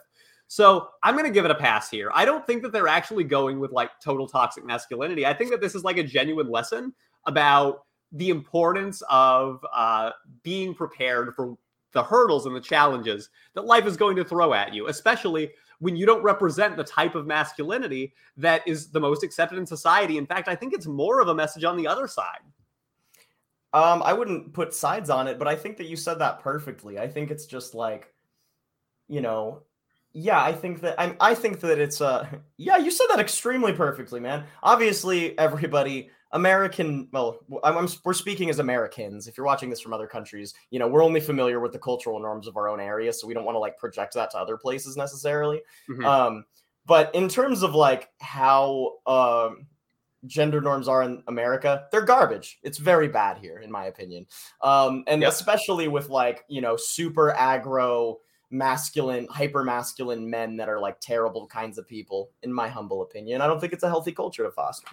That being said, the world is a messed up place. It doesn't need to be a gender thing for people to, to need to be strong in life. You know what I mean? Yes. The Yes, silly thing exactly. the silly thing is lumping it as a man thing because it's not a man thing. That's a human thing, dude. Everybody needs to be strong. The world's messed up. You know what I mean? Like, hmm and I think that that does ring pretty true in this. Like, don't get me wrong. I think that Grunkle is an old guy, and those norms apply to him. And I think that makes sense because that's the world he was, you know, grew up in. You know, he's an older guy. Um, so I think that it makes sense that he acts like that stereotypical thing that we don't love to see, but they've also like humanized him away from that in like the Manotaur episode and stuff. So there's even a history of them addressing that particular thing, which is why I don't think that there's anything a problematic. I'd say it's awesome, actually. The opposite. I think that it's really well done, and uh, and I think that the way that Dipper really appreciates and sees why Grunkle's doing this is also really cool and gives it that feeling of like, oh yeah, the world's hard. Now, the one part where we're backtracking is that he doesn't do that to anyone else. Yeah, I mean, and that I that will. I gotta say situation. it. but you Um, know, I mean, we can't be perfect. It's a kids show, and there's a lot going on in this. Yeah. Well, well done. Um, so Dipper accidentally slips into the memory, like he falls in, and these memory versions of Stan and Soos see him, Yeah. and uh, well, Stan just not Ann Soos, not Ann Soos. Soos doesn't see him that we see. Oh, you're right, actually. And I think I don't know if that's important, but it, it made me wonder: is there a, is there like is that Stan's like subconscious or something like that? Because not only do they have an interaction, but Dipper's like, I need to go fight Bill Cipher. He says that to the memory, and as Dipper runs away, the memory of Grunkle says, "Huh? So he's going to fight." And that is a like that was a line that seemed very intentionally written to me. Do you know what I mean? Yeah, or it was like, huh, fighting back, like he's so proud, and uh, I, I think, think there might be a little more plot related hint in that too. Yeah, that could have very well been Stan. Or maybe even yeah, like a metaphysical note. Like I felt like there was something Mhm. deep to that. Not just not just the in episode canon of like Grunkle trying to teach Dipper to fight and that being a thing. Not that I don't think that wasn't part of it as well. I think there was another level to it as well on top of that. Right. Well, and I mean, Stan notices the earthquake, this memory version of him uh, that triggers Dipper to have to go back and fight. So there seems to be some kind of awareness somewhere, and I think that's kind of neat. Yeah, I do too. And I like it's it's I like how it's not really explained and it's very metaphysical too, because we can have cool conversations like this. yes. So back to the group. Bill says, one nightmare coming up. And Soos Cool. says, Oh, I hope it's not the British dog man that I'm always dreaming about. and you know it is. You know it is. It's such a hysterical, like, caricature of like, I- like almost like a cockney British dog. He's like, hello, hello, hello. Who's crikey for a shindig in the pudding? And he taps Soos's Um, belly, and more a Soos freaks out. I didn't. That's, that's more of a questionable line when you said it than I remembered it being in the first time hearing it. Ooh, who's crikey for a shindig in the puddin'? Hmm. Um, uh, questionable. Little scandalous British dog, man. Oh goodness. I mean, everybody was worried about poop face, obviously, so they must have missed that. I mean, I missed it. To be fair. yeah, I did too. um. So because it's Soos's nightmare, he freaks out. Uh, and Bill also gives Mabel a nightmare, which is taking her cuteness away from her as her dream boys get blasted into space. And for a moment, I was like, "Is this part of Bill's kill count?" yeah, I um, thought so too. I, I also asked myself that question. I was like, uh, first of all, they're not because they come back. We'll just say it now. But it Yeah. looks like they just got evaporated by a laser. They're also in the mind, so I didn't even count them as really sentient. Sure. Actually, I can't say that. I've had too many crazy lucid dreams to say that. But we'll get into that. Uh, we will get into that. I wrote a note about lucid dreaming in here. I'm a little surprised that like Mabel's fear is her losing her cuteness because Mabel just seems like somebody who is able to like present herself at all stages and be like really proud of her personality. Um, but I, I would do I would maybe say that that was maybe a lazy written nightmare because there's so much other going on, so much other stuff going on. Can't can't have it be. I don't know. Maybe not. I don't know. that's true. Well, I think it, to me it's more even though they said it the way where it's taking away the cuteness, I think it's more like taking away her essence because it feels like there's That's life drained from her as well. And I, I think it would have been a stronger choice for them to use that verbiage. But um, Yeah, that's that's too that's too dense though for everything else going It on. is. They'd have You're to right. explain that. I, I okay, you you you explained it. I'm convinced. That's not lazy writing. I think it was conservative writing. That's what I'll call Fair it. enough. Well, while they are in peril, Dipper shows up. And because he has accidentally fallen into this uh, scene with Stan earlier, he realizes you can do whatever you want in the mind. Because Stan fixed his hole up during that scene. He just did it. Yeah. And because of that, wild. yeah, Dipper realizes this is a dream. Like you said, lucid dreaming. We can just do whatever we want and it's going to happen. Okay. I gotta say that, that if I, if this wasn't already a kind of trippy pot like metaphysical podcast, I wouldn't say this, but like I gotta bring up the lucid dreaming thing. Have you ever lucid dreamed before? Yes. Not as often as you. Uh, when I was young, I lucid dream a lot. Like I, I got into it. I started trying to research it. I tried to learn how to do it, and I like kind of actually figured out some little techniques that you can do to get better at it. Um, There's a lot to lucid dreaming. It's a- it's a fun rabbit hole to jump down if you've got uh if you've you know got kind of a, a natural sense for it, and it happens to you sometimes. Um, but there are little things that you could trick yourself to doing when you're dreaming to like realizing that you're in a dream, and then it's just kind of like exercising a muscle of how long you can stay in that state. And when I was young, dude, I would have the craziest lucid dreams. Like I'd be flying around, I'd be like I having like anime fights. Like I was a I, I had a super overactive. ad- I don't want to call it that because I believe more than that. But I, I was really into lucid dreaming when I was a kid. Um, and uh, I felt like I wanted to say something about it just because it's so cool. It, it reminded me of kind of what they're doing there. Like I remember having lucid dreams where like I'm gonna fly now, or I'm gonna make a fireball show up out of my hand and stuff like that. You know what I mean? Yeah, dude. Uh, I think one of the tricks that you taught me is if you write down your dreams at the end of every night, the more Every you night. do it, you start to be more familiar with what's going on there. And it did work for me for a while when I was younger. Um, Mhm. And you can train yourself a little bit to do it. It, it is like a real thing. The fa- dream science is fascinating. Um, and I know that I was joking about vampires for Journal 4, but I'm just going to say I kind of want dreams, uh, dr- so- something relating to dreams maybe being what we go with, but we'll get there when we get there. The boogeyman. Oh, geez. Yeah, doubling. Like, if you combine those, like vampire plus And dream equals. boogeyman. Boogeyman. Yeah. It really is. But um, anyway, Soos, now realizing what he can do, blasts a question mark straight from his chest. Um, Cool. Bill fights back with lasers, but Mabel reflects them back with hamster balls and brings back the boys. and they play 80s synthesized music to Bill's chagrin.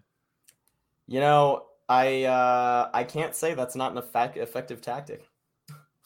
Uh, Dipper leads the charge in taking, uh, or sorry, in kind of thinking everyone out of this setting as they all float in an empty white space. And uh, Bill is impressed because now all of a sudden this nightmare scenario that he's created is just gone because they, with their minds, they were able to create this reality. And he's Oh, like, oh, the mind is such a powerful thing. Everyone, you know, take care of it. You can you can do amazing things with it, but you can real mess yourself up too if you're not careful. You know what I mean? So strengthen that mind. It's it's it's such an awesome thing.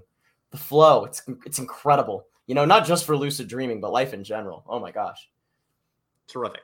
I have So- quite a reverence for life. I know you do, dude. Me too. Like, live it up.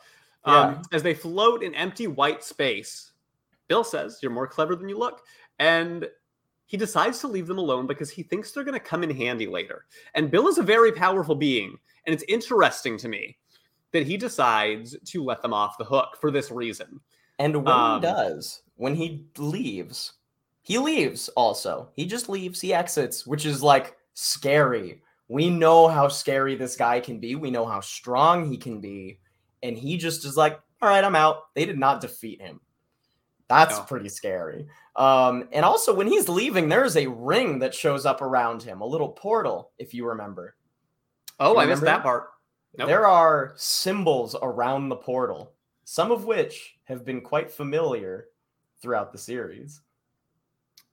Do you remember any of that? Or the things Oh, that we yeah. can't say yet?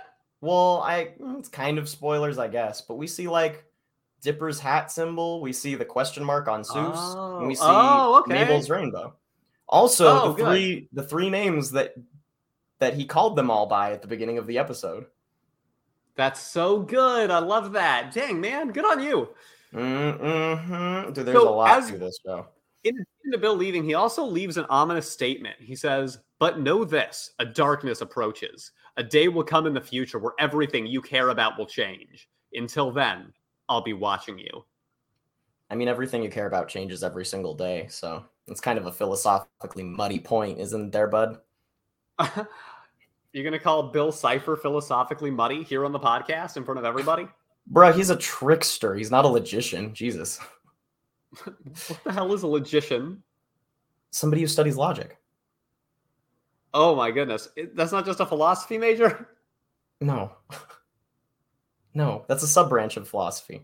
Because you could study epistemology, you could study logic, you could study. I mean, there's a lot of different things you could study. Dude, You philosophy acting. literally everything. Philosophy is literally everything. Fun fact, everybody: when you get a PhD in biology, you're getting your doctorate in philosophy of biology. Okay, everything is philosophy. Sorry, it's just a fact. So you're acting like more than 50% of the people listening are totally going to know what a logician is, as if I'm the crazy one for not knowing. And that is very much not the case. just- It's just the word logic in a different con in a different grammatical text. I feel like that's then that's enough context, right? Oh, yeah, I suppose so. Um, anyway, they wake up. Everyone is surrounding Stan. Dipper gives him a hug and says he's glad he's okay. And that's Me a nice too. little resolution to the moment. Um, And- they had oh. I, I don't want actually want to downplay that because that moment is why I actually liked the trope. That's what brought it home for me. I thought Ah. that that was such a moment where they really saw each other, and Dipper has that moment where he tries to headlock Grunkle. I thought that was so sweet and perfectly done, and like the character moment was genuinely human. And that's the problem with the tropes. Is like Mhm. in the, in the crappy rom coms when they make up, they just go back to normal like nothing happened. You know what I mean? There's like it's not even Yeah. a revolu- It's not even a resolution. It's just like the whole plot is done so that we can move on. And that didn't happen here. They actually gave it a real emotional conclusion. And that's what it deserves. And I like that. That's what made it make sense. Love it, man. And uh, Mabel says that she's glad that Gideon didn't get into the safe. However, despite everything they've just done, there's an explosion. And even though they have defeated. Bill Cipher, and I think there might have been a scene where Bill told Gideon that he couldn't accomplish it, or Gideon realized it wasn't going well, so he took matters into his own hands. Yeah, Um, yeah. The, the, deal was off with them. They did say that. That did happen. Yeah. Uh, Gideon had you has now used dynamite to get the deed of the shack, and Which is hilarious. it works. Yes, and it's so stupid in a way. Like he's just like, oh yeah, I found this paper. Now it's mine. I, I got into your safe, and yeah, um, homie literally just summoned a demon to do something that dynamite could do. Like maybe you know scale your plan a little better next time. I don't know. Yeah, it's interesting that you can just take somebody's piece of paper and then it makes it your property. There's no kind of legal ramifications to this whatsoever. Well, I think the suspension of disbelief is out on that one a little bit. obviously, yeah, in a I, I love mean, it. I love it. Yeah, yeah. Obviously, like in a real situation, just be like, um, I obviously didn't sign it over, which is what you mm-hmm. need to mm-hmm. do. You obviously have to sign. There's a whole. For those that don't know, when you're signing over property, you, there's an ownership form and when you transfer ownership same with a car there has to be not only witnesses that sign but your own signature of both part and the signature of both parties so there's a whole there's an there is an officialization process. It's a cartoon. I don't know why i'm saying this. You know well maybe dipper realizing how incredibly easy this seems thinks it must be part of the dream. It's too easy otherwise right? But no it is not a dream. In okay, comes would... gideon. Just like to say the existential questioning that would genuinely come after an experience like that was not touched upon hard enough. I think they actually do touch upon it later in the series, but I would not know what would be real for days after that. That would freak me the hell out. Now, granted, I've had those experiences and that questioning already in my life, so maybe that's a little bit of bias. But I mean, doesn't that sound scary? Like, oh, am I still tri- I mean, am I still Oh, am I still Lucas, dreaming? I mean, so well. I mean, am I still dreaming, or you know what I mean? I'm so close. Yes, uh, I'm gonna talk for you now. So. this is Dipper's way, sort of, of acknowledging this reality that you're talking about, where he does question it for a second. Are we still in the dream? So there definitely would naturally be some confusion about where you are. Um, but sure enough, Gideon and his dad come in. They knock the top of the shack off with a wrecking ball and we get a legit to be continued for the first time in the series. Yeah. And I honestly forgot that that's how this wrapped up. And like real time, I was watching this and I saw Gideon get the deed and I was like, oh, shoot, that's right. And next episode is the last one of the season. And I don't remember how it ends. I don't. I'm just saying it right now. So I'm a little bit even for real on the edge of my seat still in this rewatch. Now, the cryptogram, which I'm going to get ahead on, actually yeah. translates to to be continued as well. So they left the cryptogram the same as the outro, which we didn't get a true outro at all. It was just the to be continued with some like light music with nature. Um, oh, but that was really cool though. That because mm-hmm. I will say you haven't lived in Oregon yet, but that was like that really reminded me of like how I feel at home in the forests of Mount Hood. I, I'm real. I really love that, dude. That felt like they did that. I know it was just like with everything else going on, it just seems like a stream playing at the end of the episode. I thought the artistic quality in that stream playing at the end of the episode was actually phenomenal. yeah, I mean, I'm with you. I loved it. Um, and it was a nice way to be like, oh wow, we're getting nothing extra. You're just gonna keep this cliffhanger right where it is. Yep. And um, apparently, the original plan for this cipher, they wanted it to say next week, Xyler and Craz's bod excellent rad venture. Um, That's so. I understand why they didn't do that. It would seem oddly comedic for the rest of the gravity of the episode. yeah, and I do think they wanted to close it that way, but I love to know that little fact. Yeah, um, that's cool. Just a little uh, tidbits about some of the other cool um, cryptograms that existed within this episode. I guess in yellow behind Bill Cipher's name somewhere, there's a message that, when decoded, reads "Liar Monster, Snappy Dresser." dude, Bill Cipher's got is a snappy dresser. He's got that cane. He's got the cool looking shoes, the hat. It's just a fact. Sure. And then the other thing that actually is in production art but didn't make the episode, and this is a weird one to me. It was like one shot of the hallways in the Mindscape Mystery Shack. Um, and I guess it translates to curse you, Marilyn. Huh. And um weird. Oh, I know what this is relating to. Oh, I, oh. Would it be okay if we did Journal 3 before the characters of the episode for once? Now uh, that we're on the topic? Okay. Sure. Sweet. This is worth it. This is worth it. Hang on. Uh oh, oh he's gone. Bye bye. Okay. Filibuster. Okay, okay, oh, okay, okay. So, Uh, in Journal 3, in the section that is not from the author, in the section that we learn in this episode, we find out about a couple of different places, or sorry, a couple of different memories that were not in the episode from Grunkle Stan that they saw throughout their journey in the mind. Oh, whoa! I don't remember that. Yes, and one of them was Grunkle Stan getting remar- or getting married. Um, and this is canonical that Grunkle Stan was actually What? married for 48 hours. Oh, well, okay, that's not as sad as I was fearing. well, I mean, listen, this is still something though. Like this is a big plot point that is not in any of the episodes. And Grunkle Stan made a joke in one of the first episodes. He's like, "Ha, marriage is terrible." You know, we've been through that. Yeah. Um, but uh, wow. yeah, I guess he- 48 hours. he- he wedded a waitress named Marilyn Rosenstein uh, Oh. in Las Vegas for 48 hours, but it turned out she was just trying to steal his car. A true scam artist. Maybe she was the right one for him, says Deborah. I was just gonna Um, say, like, of course that's the person he would want to, he'd want to marry. That's right up his alley. So, well, yeah, but I think so that's sad. actually uh, so, and that is a literal. I did um, think it was sad. I was wrong. Oh my god. Well, but still, this is really cool to me because this is from a production art cipher that didn't make the episode that's referencing something in Journal 3. How wild is the universe of this show? Wow. That's awesome, man. That's that's very, very, very cool. Um, we also get some memories. Stan's bar mitzvah at the age of 12. His dad seemed pretty upset that he was wearing Groucho Marx glasses to the temple.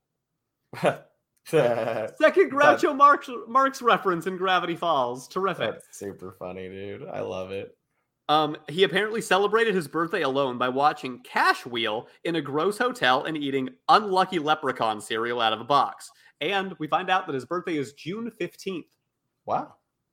Yeah, so I guess that makes him what? Uh, what's uh, horoscope sign would that be? Whatever's before Cancer. I uh, I'm not one for the horoscope, so I'm not aware. But uh, tell us. I'm gonna do no Gruggle comment on the horoscope stuff because I know a lot of people really like I- it. That's fine. Yes, and we're gonna keep it that way, especially in Yeah. Gravity Falls. Um, Yeah. Grunkle Stan, uh, whatever astrological sign he is, tell us in the Discord if you think it fits him. Um, we also get Stan teaching a young Soos how to box, and lots of memories. Oh, oh, teaching a young Soos how to box because his dad taught him to box or brought him to the lessons. So he's like treating Soos as if he's his kid, like Soos when he was younger. Oh, that's actually really sweet. Oh my goodness. That's a really good tidbit. Oh wow. Okay. And then lots of memories of an empty swing set on the beach. And Dipper asks, "What's that all about?" Whoa. I, I wonder if there's I don't know if there's more to that. I'll bet there is, but I don't know what it is. Sure. Uh, so that's definitely the most important part of that journal three entry. There is something that Mabel wrote her own two pages um, because I guess after this encounter, they actually stayed the night at Soos's grandma or her uh, or his um, abuelita's. So Mabel says she couldn't sleep because of abuelita's porcelain dolls, so she grabbed the journal to write about. Xyler and Craz. Ah. Which we And, don't uh, need to read. No, it's all it confirms is that they are from a VHS tape series from the late '80s from Good Enough Entertainment that the creators invented for this world. So I am glad you 80s. said that. That is kind of cool. Cool. Okay, so I know we got off on that tangent, which I think was worthwhile, but Oh points yeah. for the episode. Points for the episode. Who, uh, to, be, to be honest, I will say this: as much as I loved all kinds of characters in this episode, I love this episode for so many moments. This was a very easy choice for me. Oh, it this took me was no the- time to decide. This was the easiest points I've ever given on the show. you and I might have the same ones. Go ahead. I'm just gonna say it for both of us. Bill Cipher gets two points because that villain intro is kick ass as all heck, and Grunkle Stan gets one point because the just the plot that's sheerly explored in this episode through him is phenomenal. It takes place in its head. It, he's amazing. There's it's just incredible beginning to end for both of those characters. Yep, those are my exact points as well. It's not a question. No they are just so strong in this. Um, and you have to give two for Bill's intro. As yeah. part of me did want to give the two to Stan because I do think he was just incredible. Dude, and Bill of me wanted was to- mini. I almost wanted to give three to Bill. You joking?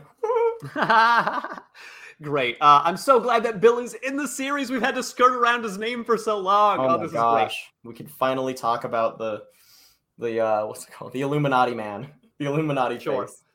Now, Lucas, uh, my original idea walking into this episode about uh, Journal 4 was Yeah. whether dreams include deeper psychic messages that have a deeper meaning aside from just a subconscious thing. Do you want to go that route or do you actually want to like double down on the vampire thing that I made a joke about early in the episode? Uh, dude, I have to talk about dreams. I've I nobody Yes, good. if if anybody ever gives me an opportunity to talk about trippy stuff in life, I'm taking it. So we're I'm taking it. Um, you're talking about subconscious stuff. I think that's even a silly thing to talk about. Subconscious stuff is obvious. You can find subconscious things in literally every single experience that you have in life. That's easy. The the Yeah, that's not- interesting question is the reality of dream places in of themselves. That is something that's way more interesting. Now, I mean, obviously, regular uh, neuroscience would tell you that there's no physical space going on in your dreams. Obviously, that makes sense. That would be the a microscope would probably have a hard time seeing that. Microscope can't really see what I'm seeing through uh, scanning my brain very well right now.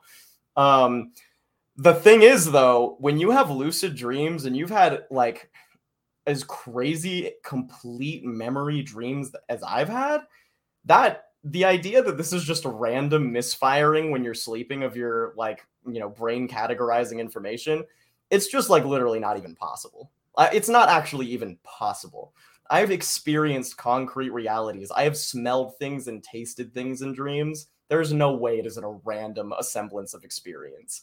I couldn't walk consciously through a random assembly of experiences. That doesn't make sense does it?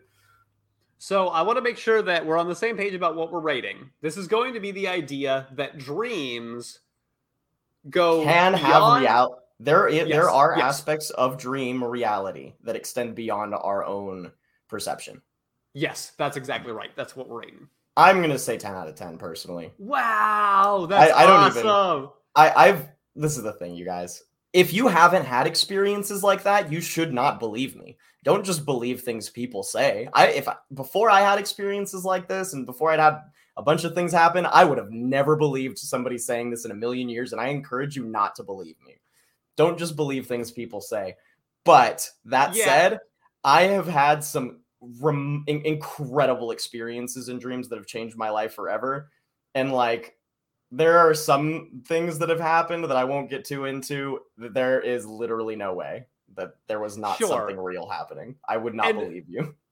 Safe to say, like, don't go out too far out of your way either to try to create a situation like that either. I think that's probably yeah, a decent good PSA. good luck advi- advising people against that. good I'm luck. just saying, I think that, that's a fair thing that I want to make sure to get out there. I just Now, want to say myself- don't hurt, don't yeah. hurt yourselves and don't get into dark magic. That's what I'm gonna say. Yeah, that's good. So, um, And me do personally, research. Do lots of research before making stupid, risky decisions. Lots of research, like Yeah. tons. Make sure you know how to do lots of research intelligently. Don't just don't just look at the first thing that shows up on Google. Okay, please. so I think dream science is one of the most fascinating things on the planet. I agree. um, because there is a really un- uh, I I think I heard uh, somebody talking about this. I listen to a lot of science podcasts because I'm in like the social science field, yeah, and uh, you know, I heard from a dream scientist, and he said the most interesting thing to him about dreams is that we understand how evolutionary a lot of things that we as humans can do work. Uh, we evolutionary, sorry, we say this again. understand. We understand why we do things for evolutionary reasons. We can point to something, be like, the tree was tall, so we needed longer arms. Yes. This smell is advantageous for survival, so we developed this smell. That's the kind of stuff that you mean. Yes, but it is a big question mark as to why we could have evolved to have dreams. Yeah. And uh, the running theory is that dreams perhaps exist to problem solve, that we are able to recharge overnight and sort of put pieces together that can help us answer questions that are going to make it easier um, to manage life. And I think that's a really good, solid theory. But I also think I think it's a solid theory for the information that they're working with, which doesn't Yes. include consciousness and spirituality outside of the realm of science that we know. so. And I that's outside of what we know. So how could they conclude anything else? It science? is, and it, it is out doing their job. Good job, scientists, not being philosophers. You're doing a good job being a scientist and not a philosopher. yes, okay, but listen, And I think it's good that we look for answers to questions based on the grounds that we have at our disposal. And based on that information, I, you know, um, some people I have. think well, I'm, decent I'll, I'll, I'll. I'll stop. I'll listen, stop. listen, listen. Just let me let me talk for a second Yeah. because uh, I sort of fall a little bit with you on this side, and this is mere speculation. You know, like you said, don't take my word for anything. But the fact that it is such a mystery, truly, of what dreams are there for, there not every dream helps you problem solve. You know, we've had wild dreams. Um, and it's so hard to infer different things. There's so much that dream science doesn't understand. That question, what could we use this for potentially evolutionarily, makes me feel like there's just so much to dreaming that we don't have all the answers to, and we may not be able to get the answers to based on um, current scientific practices.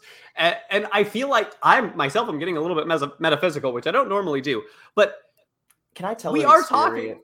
Can I talk about one dream story that I had? And I- I'm not. I just want to say I'm not like joking or subtly alluding to any other things that I was doing. This was, I promise you, a real dream that I had. I was sleeping, and this was a dream that I had.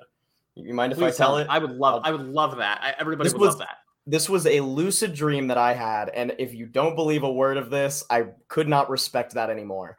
Um, so because I wouldn't. Again, I I I take stuff that people say with a grain of salt in my personal worldview, so I like couldn't help but recommend people do the same. So uh so at the beginning of this dream, I'm in a spaceship. Okay, I'm hovering around the Earth, and the spaceship is broken. Okay, I will say my dreams, especially after I like, are very clear. I really try to pay attention to detail, especially when I go lucid in dreams, which I did in this one. I'll get to that. So I'm in the spaceship, and I'm with this like one girl, and um, the spaceship is broken, and we're trying to fix it.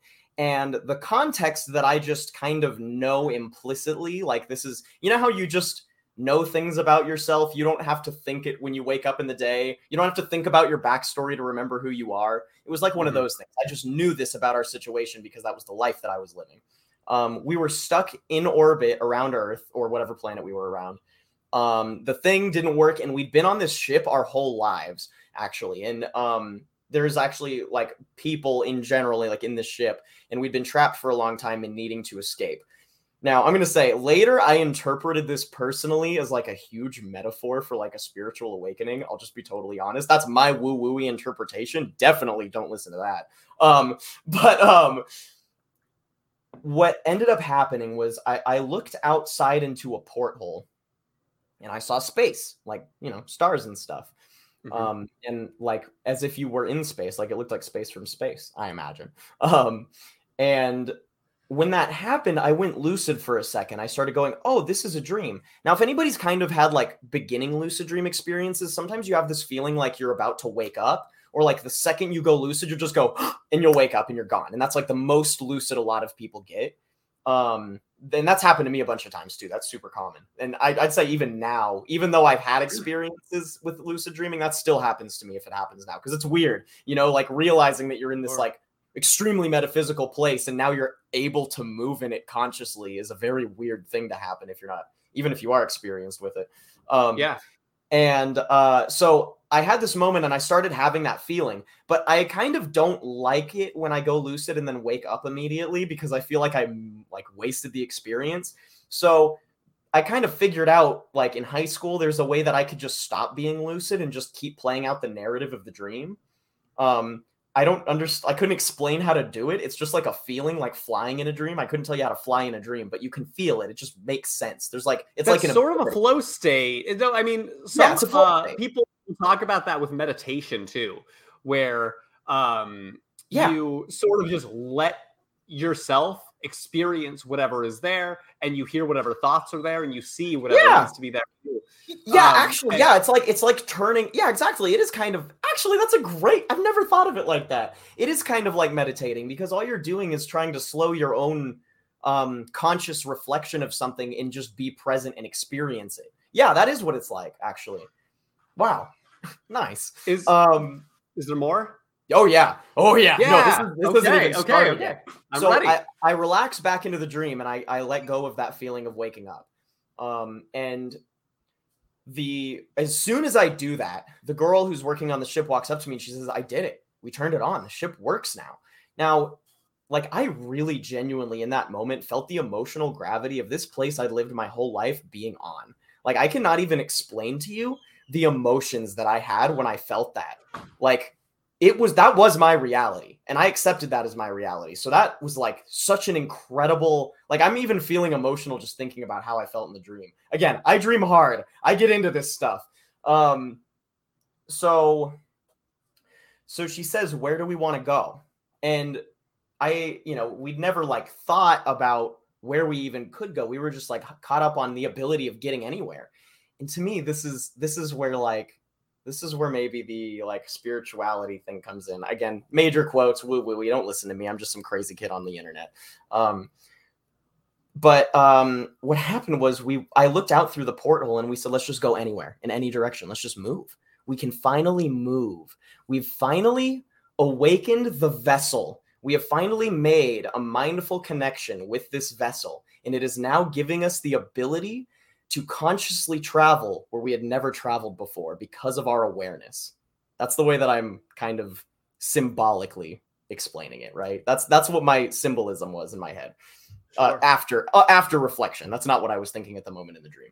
Um, so we just go into light speed into any direction and what happens next is the reason why I think that the idea that these things aren't real and of themselves to some degree doesn't make sense to me.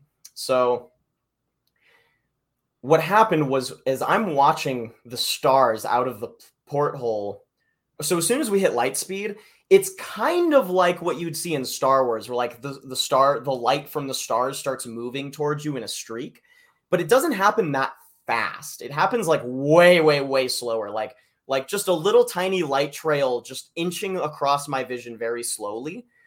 But the thing that was weird was that like all of these little dots started inching slowly. But when you think about it, and it makes sense that this happens in retrospect, all of the lights, even though they were moving slowly, because those streaks were getting longer and longer, what was happening is it was just filling my vision with white light completely. And then I realized that the sides of the porthole weren't there anymore and the ship wasn't there anymore.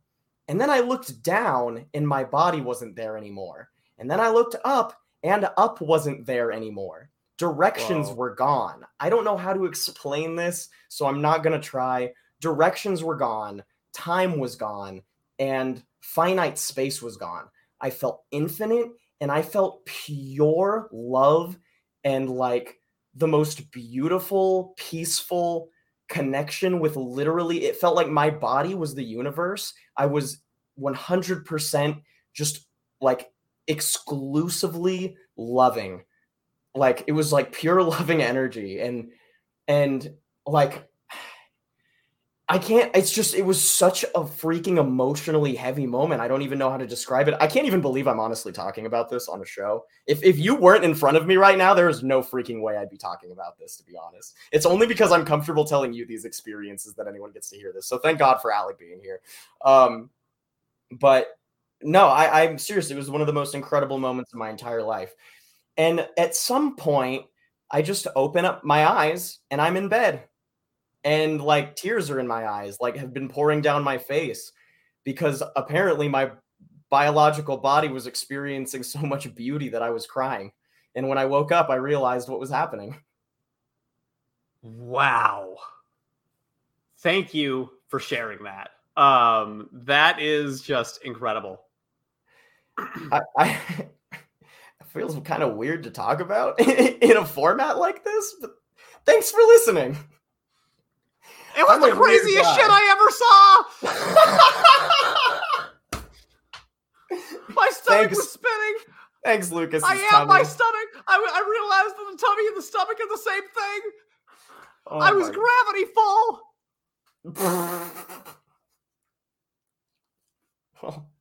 Thank you, Lucas's tummy, for uh, sharing your experience about it as well. Oh wow. my god, dude, this was a dinosaur of an episode. Are, are we? Uh, are we doing our? The, this is the longest podcast we've ever recorded. Um, Maybe one of. I hope that I hope you so. all enjoyed it. Uh, I think that this is gonna go down in history. Like I will never forget this one. We went through so many different things. Um, Don't believe what I just said, everybody. Just didn't happen. It's not real. It's just a dream, right? It was just a dream. It's just like the Pillow Fort episode of Finn of, of uh, Finn. You know, it's just a dream. Nothing happened. It wasn't real. Don't worry about it. If you are Don't here right now, if you have made it through this two-hour podcast, you've stuck through, you heard Lucas's dream, you're loving it. Please write us a five-star review on iTunes. We could really use the extra uh, assistance. Um, in fact, if you want to write it on Spotify too, I just learned that you can write them on Spotify. Uh, I feel like five-star worthy. I don't know. Uh, I'm just saying it's an option. I'm just saying you have the ability to do it theoretically on whatever platform you listen to, and it might help other people find the podcast. Uh, this podcast is brought to you by the Brazilian Dragon Podcast Network. Uh, has many other rewatches of shows and movies. Um, you can find the Dragon Babies feed too. We're on there. And Hester Brothers Cartoon Theater on YouTube. We are doing so much fun stuff on there right now. We're watching Dead End Paranormal Park, and we're going to have some very fun new cartoons that we're going to be covering soon, which you'll hear about more soon. Uh, description is going to have our social media stuff and the Discord where you can chat about this podcast as well as any other type of animation. Thank you to Tessa Scarbrough for our cover art, the voice of the mysterious woman, Anna LeFlore. I want to say we'll see you all next week, but I think that Lucas almost looks like he had one more thing to say. Oh, I was I was just gonna say peace, everyone. I was no, I got I got nothing. I I'm still just blown away that I said anything today. Terrific. life crazy. Have a great life, everybody. Happy sleeping.